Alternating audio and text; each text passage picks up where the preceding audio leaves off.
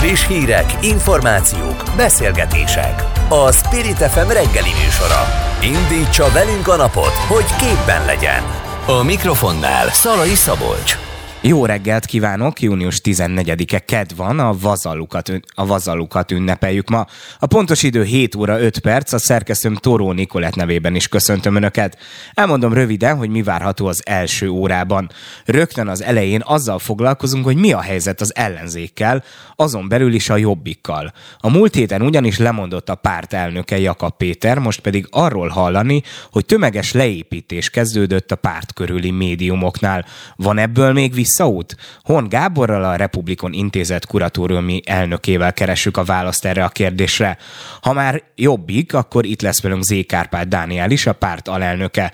A politikus ugyanis egy 4-6 év alatt megtérülő béllakásépítési programra tett javaslatot. A részletekről őt kérdezem majd.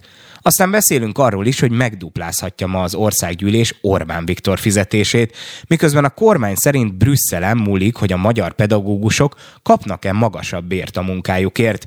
Erről Dubró Dórával, a Mi Hazánk mozgalom elnök helyettesével beszélgetünk majd hamarosan.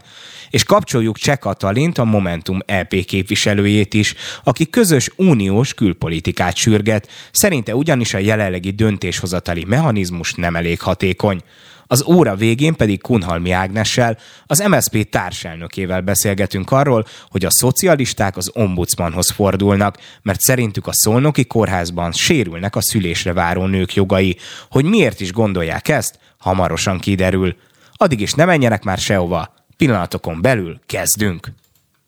Spirit FM 92.9 A nagyváros hangja Leépítés kezdődött a Jobbik közeli kiegyensúlyozott médiáért alapítványhoz tartozó két médiaterméknél, az Alfa Hír hírportálnál és az N1 TV online televíziónál. Értesült a Média 1.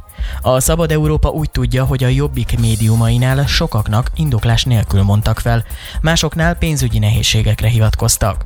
Hogy milyen irányba haladhat a Jobbik, arról Horn Gáborral, a Republikon Intézet kuratóriumi elnökével beszélgetünk. Jó reggelt kívánok! Jó reggelt kívánok! Ugye Hát ö, már a múlt héten is elég sok ö, hírt szolgáltatott nekünk a Jobbik ilyen szempontból, azzal, hogy ö, Jakab Péter bejelentette, hogy feljelenti az elnök helyettesét, és kizáratja a pártból, majd aztán összehívtak egy választmányi ülést, de arra Jakab Péter már el sem ment. A Facebookon bejelentette, hogy lemond az elnöki tisztségéről, de frakcióvezető az szeretne továbbra is maradni, és most pedig arról lehet olvasni, hogy a párt körüli médiumoknál leépítések várhatóak, amit a sajtóban összekötöttek az elnökségen belül és a párton belüli feszültségekkel. Mi lesz így a jobbikkal?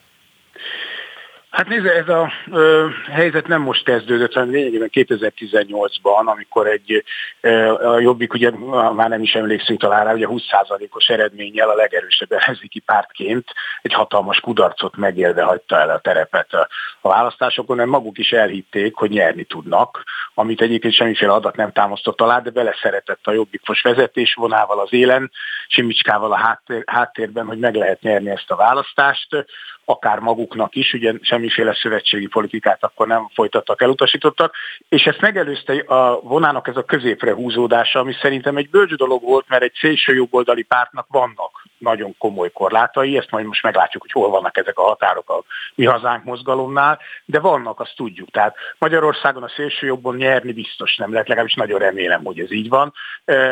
Viszont középről a konzervatív jobboldali, nemzeti jobboldali oldalon szerintem igen, tehát egy okos stratégiát hajtott végre a Jobbik, relatíve jól szerepelt az akkori választáson, majd elhagyta a vezetője, és magára hagyta a pártot. Innentől kezdve kezdődött egy útkeresés, ez a, hogy ki tudja ezt a középre húzódást megvalósítani. Itt került elő Jakab Péter, aki a média szereplései alapján akár meg is oldhatta volna ezzel a vidéki Magyarországot képviselő, az emberekhez közel álló, akár a szomszédom is lehetne arculat építésével, csak közben a párt, a párt szavazói nem haladtak vele. És talán a, következő nagy fontos állomása ennek a szétesésnek a jobbiknak az a tavaly augusztusi megállapodás Gyurcsány Ferenccel, mi lényegében az ország felosztását jelentette az előválasztások előtt, és ezt már semmiképpen nem tudta meg, megbocsájtani a maradék jobbikos szavazók egy jelentős része, és átvándorolt vagy a mi hazánkhoz, vagy pedig részben a Fideszhez, és nagyon kevesen maradtak. Ezt a fajta kudarcot szerintem nem tudhatta túlélni Jakab a, a, a, a mögötte épülő párt, és ennek az elemeit, méghozzá nem is túlzottan szép elemeit látjuk most. Láttunk már ilyen történetet, ugye csak a volt saját pártomat, az SZDSZ-t is mondjam, ami a, a, ezek hosszú agóniák tudnak lenni, egy párt ugye addig, amíg van erőforrása, addig működni tud, és a Jobbiknak ugye 2026-ig mindenképpen van a választások után, méghozzá nem is kevés erőforrása, nem annyi, mint volt. Tehát nem azt, nem azt, hogy el fog tűnni a Jobbik, és az se jelent, hogy nem tudhat talpra állni, de ezzel a vezetéssel, ezzel az irányjal, amit eddig képvisel, bizonyos, hogy nem nem amiatt, mert hogy ön korábban kapcsolható volt ez a párthoz, de hogy én nem is az SZDSZ-hez hasonlítanám bizonyos szempontból a jobbiknak a mozgásait, inkább a kisgazdapárhoz, és abból a szempontból érdekes ez szerintem, hogy ott is megtörtént az, hogy volt a pártnak egy külön irányvonala, és volt egy parlamenti képviselőcsoportjuk is, mint hogyha most is, ugye máshol is előfordul ez, tehát például Tóth Bertalan, a szocialista párt leköszönő társelnöke azt mondta, hogy szeretne maradni a, a képviselőcsoport élén, de a párt elnökségére nem aspirál, vagy társelnökségére nem aspirálja magát.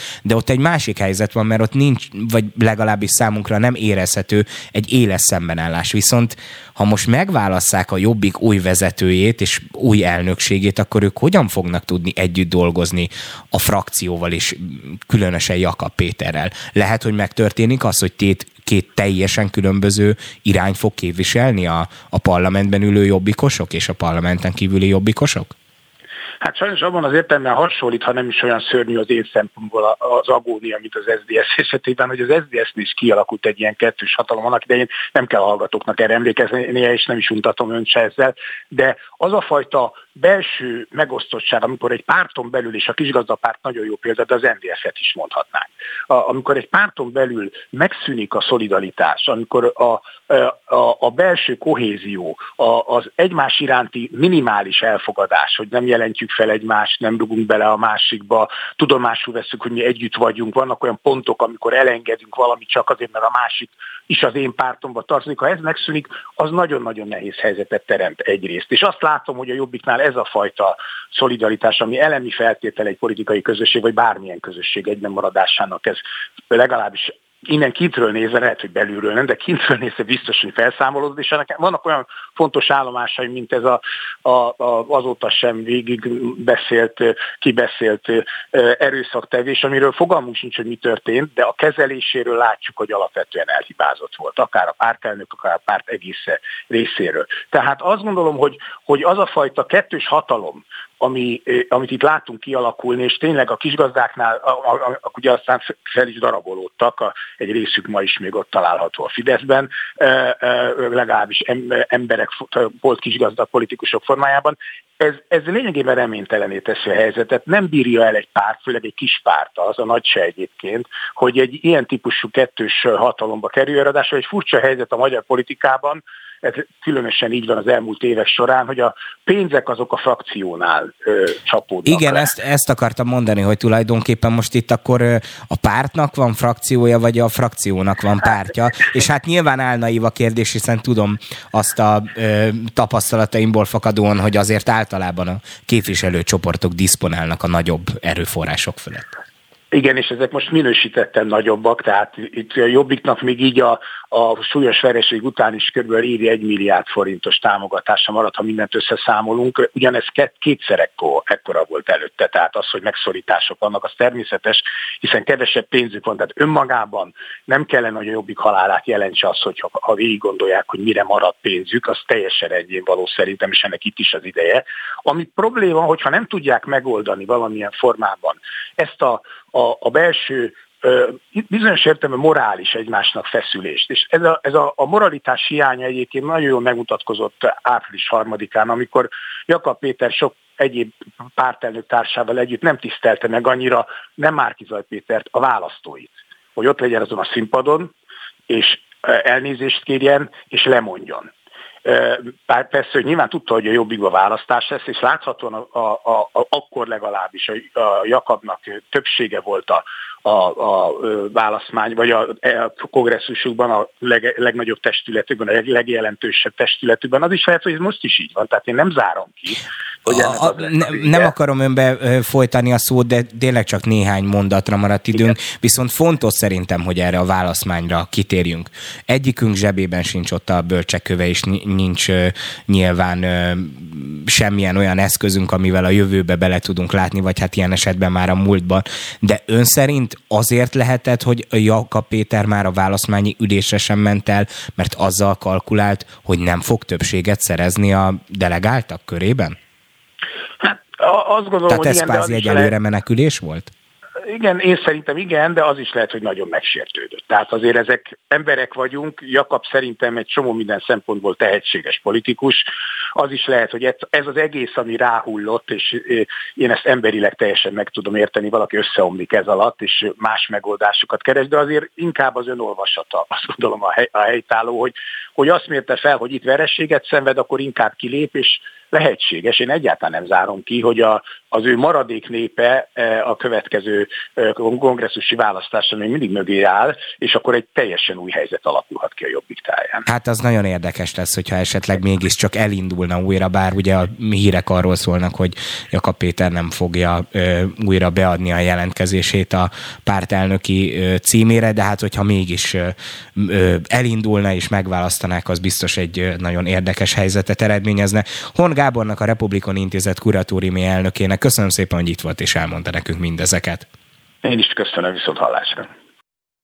Spirit FM 92.9 A nagyváros hangja éves szinten 5-10 ezer közötti újépítésű bérlakás építéséről, valamint ma még üresen álló ingatlanok felújítására tett javaslatot a Jobbik alelnöke. Úgy véli, 4-6 éven belül megtérülne a beruházás. Másrészt kedden ülésezett a gazdasági bizottság is. A globális minimumadó bevezetésére vonatkozó Európai Uniós irányelvekről tárgyaltak a tagok. A telefonnál Zékárpát Dániel, a gazdasági bizottság jobbikos tagja. Jó reggelt kívánok!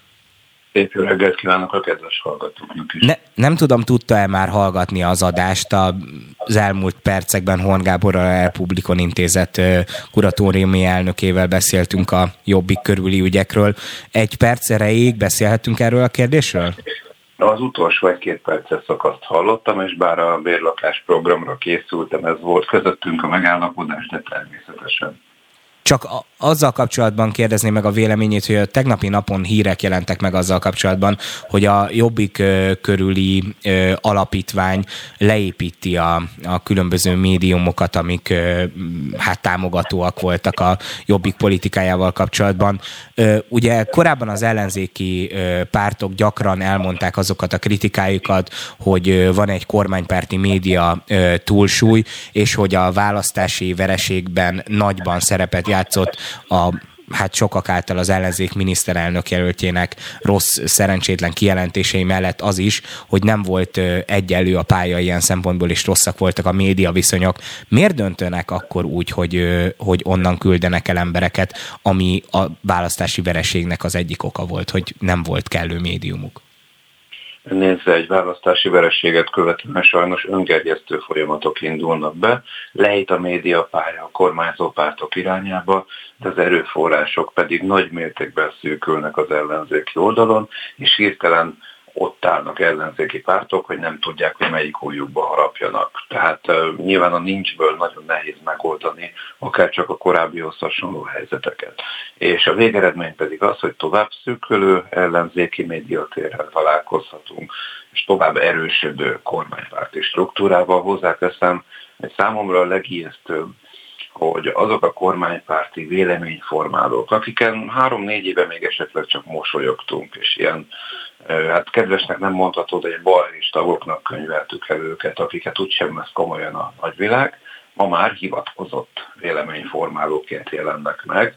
Tehát látszik, hogy a fidesz kdnp nagyon-nagyon sok pénzt öl a média és közösségi média hálózatának a felépítésébe, és bizony, akik annak idején még csak trolloknak tűntek, ma már egyfajta viszonyítási pontként jelennek meg. Ha van valami, ami ijesztő, akkor ez az. Hát igen, csak pont ezt ezeket kellene minél jobban ellensúlyozni szerintem. De jó, térjünk akkor rá az eredeti témánkra. Ön a Facebook oldalán azt jelentette be, hogy bár régóta foglalkozik a kérdéssel, de most van egy bérlakásépítési koncepciója, amivel mindenképp megtalálná a kormányt. Ez arról szól, hogy egy négy-hat év alatt megtérülő bérlakásépítésbe fognának, amire forrásokat is találtak. Ennek a részleteiről számoljon be, kérem. Nyilvánvaló, hogy Magyarországon elképesztő bérlakás, és egyébként albérlet hiány mutatkozik a piacon, és hát az új építésű lakások száma sem olyan nagy mértékű, mint ami akár csak az ingatlanok száz évenkénti cseréjét lehetővé tenni. Éppen ezért mi arra gondoltunk, hogy egy állami hátterű programon keresztül bérlakások ezreit, tízezreit kellene építeni, tehát itt új építésűekről beszélünk, és kedvezményes bérleti díjon való beköltözést követően nagyon örülnénk, hogyha az érintett fiatalok Magyarországon tudnának maradni, a szülőföldjükön tudnának boldogulni, ezt az országot tudnánk gazdagítani a kényszerű kivándorlás helyett. És hát amikor azt látjuk, hogy pusztán az áfa bevételekből 5100 milliárd helyett 7000 milliárdot kíván bekaszírozni Magyarország kormánya, akkor szembesülünk nem csak azzal, hogy 30%-kal növelnék csak ebből az adófajtából a rajtunk levett bevételt, de azt is, hogy ennek a plusz összegnek kb. az egy tizede elég lenne egy bérlakásprogram elindításához. Tehát egy kicsit is foglalkozna ez a kormány Magyarország jövőjével, akkor az adó behajtás csúcsra járatása helyett ennek legalább egy részének a terhére, elkezdene jövőt építeni. Mire gondolok? Egy bérlakásprogramra, a lakás célú előtakarékosság állami lábának, állami támogatásának a visszaállítására, és a szociális védőháló legalább részbeni újjáépítésére. Ugye erre a programra azt kalkulálták ki körülbelül, hogy olyan 60-100 milliárd forint közötti összegre lenne szükség. Miből vennének el? Ugye most áll össze a költségvetés, ilyenkor az ember Excel táblákhoz hasonló felületeken nézegeti azt, hogy honnan vegyen el, hova pakoljon be. Önök honnan csoportosítanák át az erre szükséges forrásokat? Úgy gondolom, hogy ennek a dupláját is el tudjuk azért költeni egy bérlakás programra, de már említettem, hogy hát itt azért plusz bevételekkel számol ez a kormány ezer milliárdos nagyságrendekben. Egyrészt ezen plusz bevételeket én ilyen értelmes célokra költeném, amellett, hogy nem is muszáj realizálni mondjuk a plusz áfa behajtást. Ha nem realizálják, akkor érdemes a költségvetés kiadási oldalán nézelődni, és itt bizony vannak olyan kormányzati költések, adott esetben még beruházások is, amelyek talán kevésbé fontosak, mint a fiatalok lakhatása, illetve azt látjuk, hogy minden költségvetésben van a minisztériumok dologi és egyéb kiadásai között ilyen 5-600 milliárd forintnyi olyan tétel, ami teljesen homályos. Nem tudjuk, hogy a kormány mire akarja költeni. Ezeket jellemzően később módosításokkal vagy rendeletekkel elköltik egészen más célokra. Mi leegyszerűsítenénk ezt a helyzetet, most is azonnal elköltenénk ezt a magyar fiatalokra, a magyar jövőre, de hozzáteszem, össznemzeti érdek az, hogy egy előregedő társadalomban a fiatalok, a középkorúak, a stratégiai ágazatokban dolgozók, ápolók, védőnők, a gyermekeinkkel foglalkozók itthon tudjanak maradni, érvényesülni tudjanak a pályájukon. Egy kedvezményes lakhatási lehetőség szerintem számukra is csábító lehetne. Ön a gazdasági bizottságnak a jobbikos tagja, ezért nehezen megkerülhető ez a dolog is, hogy a tegnapi napon már több mint 400 forint volt egy euró. Téma ez önök között, és van valamilyen fajta alternatív javaslatuk arra, hogy hogyan lehetne talpra állítani a magyar fizetőeszköz, mert lassan ö, söpörni lehet az utcákon, mert annyit sem fog érni? Természetesen téma, de itt azért nehéz olyan javaslatot tenni, ami egyedi és üdvözítő. Mert azt látjuk, hogy itt a kormány részéről egy tudatos tendenciáról van szó. A forint gyengítése teljesen tudatos évtizedes távlatban. Nem csak akkor, hogyha az ember ránéz a grafikonra, bár akkor is közel egyértelművé válik, de azt látjuk, hogy Orbán Viktorék igazi stratégiai partnerei a nyugat-európai autógyártó cégek, és lényegében mindenre hajlandóak azért, hogy ezeknek a cégeknek a kedvükben járjanak. A tegnapi nap is ezt bizonyította, amikor a globális minimumadó tervezetét kasszálta el, igyekezett az irányelvet is elkasszálni a Fidesz a gazdasági bizottságban, Mindezt tette úgy, hogy helyben osztott indítványt tett, tehát az ülés előtt néhány perccel lehetett csak megkapni azt a dokumentumot, amiről egyébként szavazást vártak. Egy nagyjából negyed órával, fél órával később, tehát minden megtesznek ezekért a multicégekért, de hát azt látjuk, hogy ez teljesen öncélúvá vált, ezek a multicégek ezt megszokták, de ettől még a profitjuk nagy részét adózatlanul kiviszik Magyarországról. Ugye Bánki, Bánki Erik részéről az az érv hangzott el, hogy tulajdonképpen itt a háború miatt kialakult nehéz gazdasági helyzet az oka miatt, hogy nem támogatják ezt az elképzelést. Én úgy látom, hogy az előttünk lévő indítvány, amire pár perc volt átolvasni, egy nagyjából fél éves irányelvre hivatkozik, tehát az utóbbi fél év rendelkezésre hát volna, hogy mélyen alaposan kitárgyaljuk ezt a kérdést, de hát látszik, hogy a paradocsomi állapotokat kíván ez a kormány biztosítani a multicégek számára. Ezt minden áron fenn akarja tartani, és tárgyalni sem hajlandó arról, hogy legalább egy kicsit a közterviselés irányába induljunk el. Még egyetlen egy kérdésem van, ami nem a témába vág. Hamarosan tisztújítást fog tartani a Jobbik. Ön ambicionálja magát arra esetleg, hogy átvegye Jakab Péter helyét? Igyekeztem ezt már az első éjszaka, tehát a választmányülés utáni éjszaka rendbe rakni, és már ott jeleztem, hozzáteszem, és elnézést kérek itt a kormánypárti média számára, mert ők voltak ott, hogy semmiféle elnöki ambícióm nincsen, és hát tartom magam ehhez a kijelentéshez. Soha nem lenne szerencsés, hogyha néhány nap alatt változnának az álláspontok, nálam nem is változtak, tehát semmiféle elnöki ambíció nincsen. Az ember jó, hogyha tudja, hogy hol vannak a korlátai, én szakpolitikusként a következő években alapvetően csak szakmázós, építkezős és programalapú kommunikációra, munkára készülök.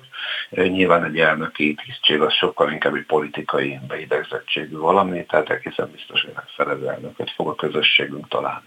De bárki lesz az elnökön együtt tud vele működni? Alapvetően nem ismerek a jobbik prominensei között olyat, akivel ne tudnék egy asztalhoz leülni. Nyilván mindenkinek megvannak a saját preferenciái mindemellett. Zé Kárpát Dániel a Jobbik alelnöke országgyűlési képviselője volt a vendégünk. Köszönjük szépen, hogy itt volt és elmondta mindezeket. Köszönöm a Friss hírek, információk, beszélgetések. A Spirit FM reggeli műsora. Indítsa velünk a napot, hogy képben legyen. A mikrofonnál Szalai Szabolcs. Ne hagyjuk, hogy Brüsszel döntsön a magyar pedagógusokról címmel tartott napi rendelőtti felszólalást Dúró Dóra hétfőn a parlamentben. Szombaton demonstrációt tartott a Pedagógusok Demokratikus Szakszervezete, az egykori Emberi Erőforrások Minisztériumának épülete előtt. Céljuk az volt, hogy felhívják a figyelmet az előregedett pedagógus társadalomra. A vonalban Dúró Dóra, a mi hazánk elnök helyettese. Jó reggelt kívánok! Jó reggelt kívánok! Szeretném, hogyha egy polémiát ö, megpróbálnánk eloszlatni itt az elején. Ugye azt már Gulyás Gergely miniszterelnökséget vezető miniszter és más kormánytagok is elismerték, hogy a pedagógusok valóban kevés pénzt keresnek. De a kormánynak az az érve, hogy tulajdonképpen Brüsszel miatt nem lehet megemelni a magyar tanárok, pedagógusok, oktatásban dolgozók fizetését. Mit jelent ez? Ugye a kormány nem tett félre állami forrásokat arra, hogy a pedagógusok fizetését rendezze, holott óriási a probléma ebben az ágazatban egyrészt ami létszámhiányt ellenő eredményez, mindez nem csoda, hiszen a fizetésük, a magyar pedagógusoknak a fizetése a más diplomásokhoz képest a más diplomások fizetésének csak 58-66 százaléka. És a, a hiány az még csak a következő években fog egyre erősödni, hiszen 50 év feletti most már a pedagógusoknak több mint a fele, tehát azonnali intézkedésekre lenne szükség. Ez egy terelés a kormány részéről, hogy Brüsszelre mutogat, hogy nem ad pénzt, holott úgy gondolom, hogy e, az, az oktatás az annyira stratégiai ágazat, hogy magyar állami forrásból is meg lehetne oldani a pedagógusok béremelését. Hát de látott már olyat a világ, hogy a német meg a francia adófizetők pénzéből kellene megemelni egy másik országban a közalkalmazottak, azon belül is a tanároknak a fizetését? Ugye a kormány most arra hivatkozik, hogy ők számoltak azzal, hogy az Európai Uniós forrásokat meg fogja kapni Magyarország, és ez nem így történt, ezért nem tudják megemelni például a tanároknak a fizetését, holott ugye rendkívül alacsonyak a keresetek, tehát egy kezdő diplomás gimnáziumi tanár mondjuk 160 ezer forint nettót keres, tehát ebből érezhető, hogy mennyire méltatlan az a helyzet, amiben ők vannak. Fel is olvastam az egy levelet, amelyet Orbán Viktornak címzett az egyikük, és ebben leírta a saját helyzetét, hogy télen például csak 19 fokra tudja felfűteni a szobáját, és egy 17 négyzetméteres szoterén lakásban lakik. Úgy gondolom, hogy ez rendkívül méltatlan. És a kormány hozzáállását egyébként mutatja, hogy Brüsszelre mutogatnak, hát rengeteg dologért tudtak már Brüsszellel szembe menni, akár a pálinkáért, vagy az LMBTQ jogok visszaszorításáért. A pedagógusok úgy tűnik, hogy nem érnek ennyit a magyar kormánynak, holott óriási a probléma. Hát kinek mi a fontos, ugye? Én nem szoktam egyébként dicsérni a politikusok, de, politikusokat, de megmondom őszintén, felkaptam a fejemet, amikor a tegnapi parlamenti közvetítés közben meghallottam a, az ön felszólalását, és a, abban azt a történetet, hogy egy kezdő pedagógus, aki önnek levelet írt, azt mondta, hogy elmegy kiállítás megnyitókra azért, hogy pogácsával jól lakjon, szóval ezek nagyon felháborító dolgok. Beszéljünk egy kicsit arról viszont, hogy van akinek meg emel emelkedik a bére Orbán Viktor miniszterelnöké, mert az övét meg is duplázzák, hogy ezzel akkor miért nem várták meg azt, hogy Brüsszelből megérkezzenek a pénzek? Igen, elég szerencsétlen lépés ez a kormány részéről, pláne ilyenkor, amikor a, pedagógusok, de egyébként az egész állami szférát említhetném. A jövő évi költségvetésnek például nagy vesztese a rendvédelem is, amely kevesebb forráshoz fog hozzájutni, de a pedagógusok esetében azt is ki kell emelni, hogy ilyen helyzet van, és sorozatosak a tiltakozások, ahogy valóban a felvezetőjükben is elhangzott, most is volt egy tüntetés szombaton, de a kormány erre válaszul gyakorlatilag megvonja a pedagógusoknak a sztrájk jogát egy sunyin beterjesztett, illetve már megvonta egy sunyin beterjesztett módosító javaslattal, ami szintén elég bicskanyitogató, és a problémát csak fokozni fogja, tehát megpróbálhatják elhallgattatni a tanárokat, attól még a probléma nem szűnik meg az oktatási rendszerben, és ami különösen fájja, hogy a gyerekeinkről van szó. Tehát ezek azok az emberek, akik minden nap bemennek a mi gyerekeinkhez az osztálytermekbe, ott 20-30 gyerek elé ki kell állniuk, és azon túl, hogy megtanítják nekik az ismereteket, hogy mikor volt a második világháború, vagy hogy mennyi kétszer kettő, azon azon túl ők példát is adnak nekik eh, minden nap, és úgy gondolom, hogy a szülőknek nagyon nem mindegy, hogy milyen eh, állapotban vannak eh, ezek az emberek, mennyire érzik a megbecsülést, mennyire kiszámítható a jövőjük, mennyire érzik magukat biztonságban, vagy azon kell gondolkodniuk, hogy mit tesznek, vagy hogy hogyan fogják befizetni a csekkeiket. Még egy kicsit térjünk ki az ön parlamenti felszólalására. Én egy kicsit értetlenül figyeltem a parlamenti közvetítést, ugyanis az ön felszólalására reakcióul a kormányoldal részéről a 2010 előtti balliberális kormányoknak az oktatás és egyéb más politikai bűneit, hibáit kezdték el az ön fejére olvasni. Mi közüknek, mi, mi köze van önöknek ehhez, ezekhez a dolgokhoz? Miért ilyenekkel vág vissza Fidesz? Miért nem azt mondja, hogy jó, értjük, mi is elismerjük a hibát, és lépni fogunk ebben a dologban?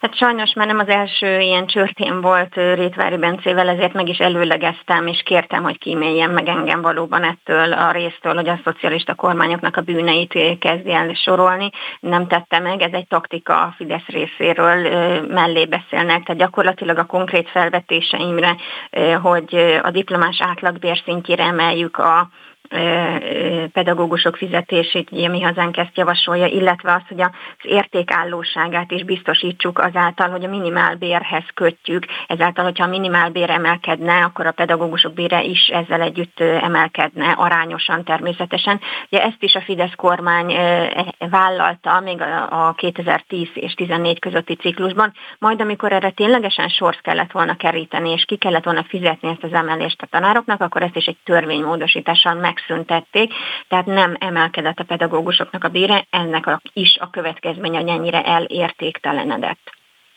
Ugye tegnap Pintér Sándorral tárgyalt, ugye a belügyminiszterhez került most az oktatás ügye is, és vele találkozott Horváth Péter, a Nemzeti Pedagógus Kar elnöke, de állítólag a tárgyaláson szóba sem került a fizetésemelés, vagy a, a béreknek a megemelése.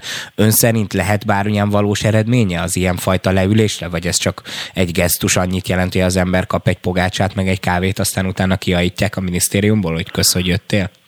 Minden lehetőséget meg kell ragadni a pedagógusoknak, a Nemzeti Pedagógus Kar vezetőjének is, a szakszervezeteknek is, és mindenkinek, aki a magyar oktatás ügye iránt elkötelezett, akár képviselő, akár csak szülő. Tehát semmi nem felesleges, hogy ezt a harcot folytassuk, és hogyha hátradőlünk, abból biztosan nem lesz semmilyen eredmény. Ugyanakkor az, hogy nem kerül szóba a bérkérdés, az azért az elég fájó, hiszen az egész pedagógus hiánynak járványnak a legfontosabb összetevője, legfontosabb oka az mindenképpen a fizetés. Persze vannak szakmai hibái is az életpálya modellnek, illetve túlterheltek is a pedagógusok, a NAT is túl sok tananyag mennyiséget tartalmaz, tehát ezeket is orvosolni kellene, de valóban azért, hogyha az alapvető megélhetést nem tudja biztosítani egy pedagógus bér, bár pedig a 160 ezer forint nettó fizetés, az úgy gondolom, hogy diplomás embernek azért igencsak megalázó,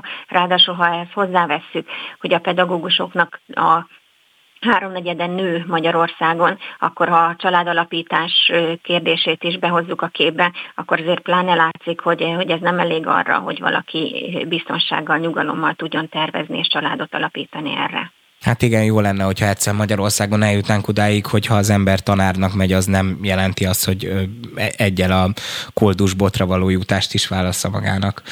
Dúró Dórának az országgyűlés elnökének és a Mi Hazánk mozgalom elnök helyettesének köszönjük szépen, hogy itt volt és elmondta Köszönöm mindezeket. a lehetőséget. Spirit FM 92.9 A nagyváros hangja Ombudsmanhoz fordul az MSP. A párt szerint sérülnek a szülésre váró nők jogai szolnokon. Minden megyei kórházban biztosítani kell a megfelelő színvonalú egészségügyi ellátást, a válság ellenére is, mondta az MSZP társelnöke szombati online sajtótájékoztatóján. A helyzetről Kunhalmi Ágnessel, az MSZP társelnökével beszélgetünk. Jó reggelt kívánok! Jó reggelt kívánok! Hogy alakulhatott ki az a helyzet a Szolnoki kórházban, de ilyet hallottunk már más kórházakban is hogy nem is vállalják a szülészeteket, és száz kilométerrel odébb küldik el az embereket szülni. Hát ez az, ez a nagy kérdés. Többek között egyébként ezért fordultam az ombudsmanhoz, és a belügyminiszterhez is, akihez tartozik az egészségügy, hogy vizsgálják meg, hogy mi történik, mert én nem valamelyik ö, kisebb egészségügyi intézmény elé álltam ki szombaton reggel többet magammal, hanem egy megyei kórház elé. Tehát, ha egy megyei kórházban nem biztosított és akadozik az ellátás, és állítólag azóta több információt kaptam, hogy nem csak a szülészet akadály van akadályoztatva, hanem más területek is, és nem csak a Debreceni kórházba és a Honvéd kórházba, hanem más budapesti kórházba is szállítottak éjszaka szülésre váró hölgyeket, asszonyokat, tehát meg kell oldani ezt a problémát, akkor, akkor egyszerűen, ha nincs egy megyei kórházban megfelelő mennyiségű pénz, akkor mit szóljanak az ország többi területén élők, és azok, akik abban a városban élnek. Hát a megyei kórház az, ami a nap végén akármi történik, de biztosítja azt, bárhol éljen, vagy bárhol a, a, legyen a lakóhelye bárkinek, hogy kap ellátást. Tehát ez a nagy kérdés, és ezért fordultam többek között a miniszterhez és az ombudsmanhoz, hát hiszen is itt van a költségvetés, most aztán van miről beszélni. Hát igen, ugye azért tekergetem itt a fejemet, mert egy darabig éltem ö, a csodálatos, kiváló Baranya megyében, és azt mondjuk még megértem, hogy esetleg a Mohácsi kórházba az embereket elküldik Pécsre, mert az nem egy ördöngös távolság, de az sem jó hír. De az, hogy egy megyei jogú városban a kórházban ne lehessen szülni, ez tényleg vélázító, meg felháborító. Ön ugye az ombudsmanhoz fordult. Mit vár ettől az egésztől? Hát először is megkérdezem az ombudsmant, hogy folytat, folytat-e vizsgálatot, ha nem, azonnal folytasson. De hivatalból kellene neki? Hivatal, hát hogy a fenében? Hát a tudomás szerez róla, nagyon is kellene, és ugye a szülészeti ellátás keretében... Mondhatja, hogy nem olvasta a híreket. Hát akkor majd mi felvilágosítjuk, de azért elég nagy botrányt kavart, és úgyhogy mindenféleképpen eljárást kellene indítania, vagy vizsgálatot kellene indítania, de ami szörnyű, ez a költségvetés. Most tárgyalja az országgyűlés a következő évi költségvetést, és már néztük, hogy körülbelül 4%-os növekményt kap az egészségügy területe. Ez nem elég az inflációra se, amit, ami biztos, hogy több lesz 5,2%-nál, amit a kormány mond, de ez még azt se fedezi. Hát nem lehet válságban ellátatlanul hagyni a megyei intézményeket. Egyéb intézményeket se, de azokat végképp nem. Tehát uh, sérülnek a jogok, demográfiára nagyon nagy szeretettel hivatkozik a kormány, nagyon fontos terület a hazai jobboldal számára, akkor azt hiszem, hogy az édesanyáknak és a babáknak a sorsa, hogy mi történik velük, amit ön is mond, az utazás, az egy nagyon nagy kockázati tényező, vagy éppen ha éjszaka a budapesti kórházakba beesik két, három vagy négy azonnal szülés születésre váró hölgy, akkor ott vannak mindazok, akik már bent feküdnek és bármelyik percben szülhetnek, miközben orvoshiány van Magyarországon, miközben az egészségügyi szakdolgozók bére egészen döbbenetesen le van maradva, és hogy hallottam Duró Dórával a beszélgetését, nonsens, és ahogy ön is mondja, egyszerűen butaság és vérlázító Brüsszeltől a szuverenitásunkat, akiktől védjük, és akik ellen harcolunk, azoktól várni, hogy a közalkalmazottak, az egészségügyi szakdolgozóknak és a pedagógusainknak a bérét lassan kifizessék. Hát ha ennyire Brüsszeltől várja a megoldást a kormány, akkor miért harcol ellene? Persze értem én, hogy ugye ha megkapnánk a helyreállítási alapot és azokat a forrásokat, amelyeket hogy csak egy minimális korrupció ellenességet mutatna a kormány, vagy, vagy felmutatná annak a már szerintem Brüsszel elég lenne bármi tényleg, de legjobb lenne az Európai Uniós ügyészségbe belépni, akkor folyósítani ezt a pénzt, és akkor át lehetne csoportosítani a nemzeti költségvetésben, mert akkor maradna pénz másra, például a pedagógus bérekre és az egészségügyi szakdolgozók bérére pénz. Ugye még egy kicsit forduljunk rá erre a szolnoki történetre. Itt ugye az az érv hangzik el, Természetesen a hivatalos fórumokon nem nyilatkoztak erről, hiszen keresték a közvetlenül a kórházat is, a, azt hiszem, hogy a népszava írt erről, és a kórház, országos kórházi főigazgatósághoz is fordultak kérdésekkel.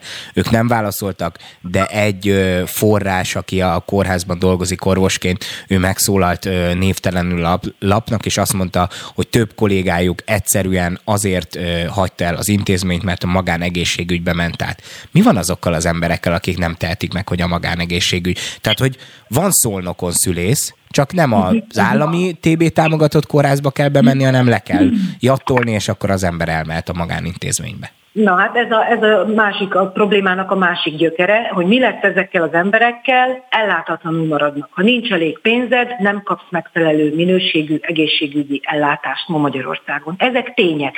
Lehet ezt tagadni. Tény, hogy a választói preferenciát ez nem befolyásolta az elmúlt választásokon, miközben minden ember érzi azt, hogy ez így nem maradhat, és mégsem ez befolyásolta, de ez egy másik beszélgetés témája lesz majd egyszer talán köztünk vagy másokkal. Amit én problémának látok, hogy a miniszter nagyon szeret rendet tenni. Hát egy rendészeti miniszterről, vagyis hát aki ezzel a területtel foglalkozik, ez a dolga. De vannak területek a társadalomban, mint az egészségügy és az oktatás, ahol ezzel nem fog sokra menni. Ha elveszi a rugalmas munkavégzés lehetőségét az orvosoktól, vagyis hogy a vállalkozói státuszukat az állami státusz mellett gyakorolhassák, mert hogy belengedték ezt, akkor bizony óriási lesz az elszívó ereje a magánszektornak és a külföldnek. Tehát nem kell ahhoz Bécsig, vagy Prágába menni, vagy Berlinbe menni. Már a magánszektor Magyarországon elszívja az állami szektorból az orvosokat, és hogyha nem engedik őket rugalmasan munkát végezni, értsd a vállalkozói státuszukat megtartani, akkor bizony nem csak a szülészeti szektor fog kiürülni, hanem sok más terület is nem hangzik jól ez az egész. Kunhalmi Ágnes az MSZP társelnöke volt a vendégünk, és figyelemmel fogjuk követni még akkor, hogy az ombudsmani vizsgálat majd milyen eredményt fog hozni. Köszönjük szépen, hogy itt volt, és elmondta mindezeket. További szép napot. Önnek is, és köszönöm az érdeklődést. Viszontlátásra. Spirit FM 92.9 A nagyváros hangja jó reggelt kívánok! Elvileg Cseh Katalin már itt van velünk a vonalban. Jó reggelt kívánok, igen. Köszönöm a meghívást. Ugye itt volt egy csere, és emiatt nem hangzott el a bejátszó, de arról van szó, hogy ön a Facebookra kitett egy olyan bejegyzést, amely arról szólt, hogy felszólalt az Európai Parlamentben amellett, hogy stratégiailag hosszú távon valamilyen közös uniós külpolitikát kellene kialakítani, viszont ez nagyban akadályozza az, hogy az Európai Tanácsban most ugye, hogyha egyetlen egy tagállami vezető is nemmel szavaz, vagy bármilyen módon megakadályozza ezt a dolgot, akkor nem tud konszenzus konszenzusra, nem tud döntésre ö, jutni az Európai Tanács ilyen szempontból, és súlyosan akadályozza az Unió közös külpolitikáját. Um, igen, a szomszédban zajló borzasztó háború után, alatt szerintem nagyon fontos elgondolkodnunk azon, hogy miért is jutottunk odáig, hogy Európa ilyen szinten ki van szolgáltatva annak, hogy um, mi történik körülöttünk a világban, vagy akár abban, hogy a saját gondolkodásunkban miért nem láttuk előre jönni ezt a problémát, és miért nem volt erre gyorsabb megoldásunk. És sajnos az látszik, hogy Európa borzasztóan rövid távon gondolkodik, mint hogyha nem tekintenénk magunkra egy stratégiai célokkal rendelkező szövetségként, mint ugye csupán csak a holnapot látnánk, és mindent forintra próbálnánk váltani, pedig sajnos az előrelátás hosszú távon jövedelmezőbb lett volna és ugyanígy problémának látom azt is, hogy nagyon-nagyon lassú az európai döntéshozás. Nagyon lassú, és ennek az egyik fő oka tényleg az, hogy a tagállami védok nagyon lelassítják és nagyon átpolitizálják ezt a rendszert. És az elmúlt évek során egyre több európai vezető beszélt arról, hogy a tagállami vétót legalábbis bizonyos területeken, akár a szankciós vagy a külpolitikai területeken érdemes lenne újra gondolni, megszüntetni, és szerintem most a háború ismét bebizonyította azt, hogy ha nem tudunk gyorsan és egységesen cselekedni, akkor elmegy mellettünk a világ. Képviselő asszony, a másik oldalról évként az hangzik el, hogyha az lenne, amit ön most javasol, és amit egyébként mások is mondanak az Európai Unióban ilyen szempontból, mert látják ugyanezeket a problémákat, nehézségeket, akkor például a kormány oldal azt mondja, hogy igen, de akkor például nem tudtuk volna megakadályozni az olajembargót, ami nagyon súlyosan érintette volna a magyar gazdaságot. Hát először is azt emelném azért ki, hogy a magyar gazdaságot leginkább azért érintette volna súlyosan az olajembargó, mert Orbán Viktor végtelenül kiszolgáltatta Magyarország energiabiztonságát Vladimir Putyinnak, aki azért nem az elmúlt pár napban lett háborús bűnös, hanem azért az elmúlt évek során volt itt azért egy Krimfélsziget, meg dél Ez ismét a stratégiai gondolkodás hiánya teszem hozzá. A másik szempont pedig az, hogy nem gondolnám azt, hogy a tagállamok ne tudnának érdeket érvényesíteni vétó nélkül. Sőt, a vétózás az szerintem pont a diplomácia hiánya, a politikai veszteség. Itt az Európai Unióban végtelen sok ellentét van a tagállamok között, de hogyha a tagállamok konstruktívan tárgyalnak, hogyha érdeklik a megegyezés, ha nem csak politikai erőfitoktatást akarnak elérni, akkor higgyel nekem, jóval korábban és jóval gyorsabban el tudják érni azt, amit, amit szeretnének, ezért nem hallunk ezekről a konfliktusokról. Ön sürgeti azt, hogy legyen egy közös uniós külpolitika. Ez, ez alatt mit értünk? Ugye itt ö, ö, többször felvetődött már az, hogy nagyon ki vagyunk szolgáltatva a NATO-nak, az amerikai Egyesült Államoknak, hogy például nincs az Európai Uniónak önálló közös hadserege. Igen, én arra szeretném kérni a kedves hallgatókat, hogy gondolják át azt, hogy mi történt volna, hogyha az ukrán háború nem most tört ki, hanem mondjuk pár évvel korábban, amikor Donald Trump az amerikai elnök. Aki hát ugye ő lehet megnyomta nem... volna a piros gombot.